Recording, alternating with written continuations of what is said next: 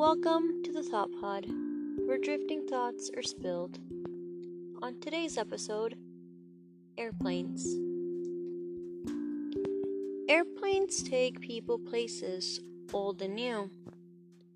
Airplanes are loud. Airplanes are constantly flying overhead.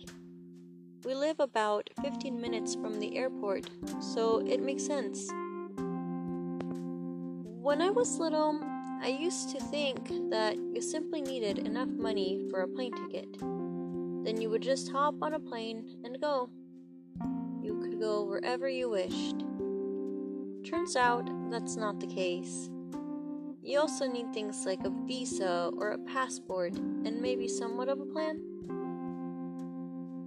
I've always wanted to do that thing that Zooey and Jim do in the movie Yes Man. They pick a random flight and they go. I think for me though, I'd like to go somewhere out of the country. When I hear the planes go by, I often wonder who the people on the plane have had to say goodbye to. Were they here on a business trip? Were they here to see somebody? Were they here just for fun? What's their next destination? Where would they go if they could go anywhere? What places have they been to? Where is home?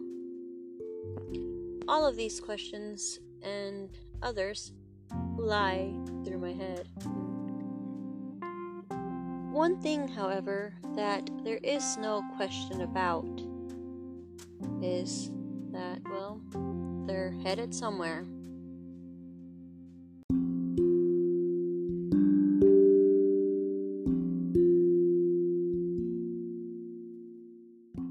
Hopefully, one day I will be too. Many moments in my life have been defined by places I could and couldn't travel to. So, in a way, the thought of just hopping on a plane and going feels like freedom.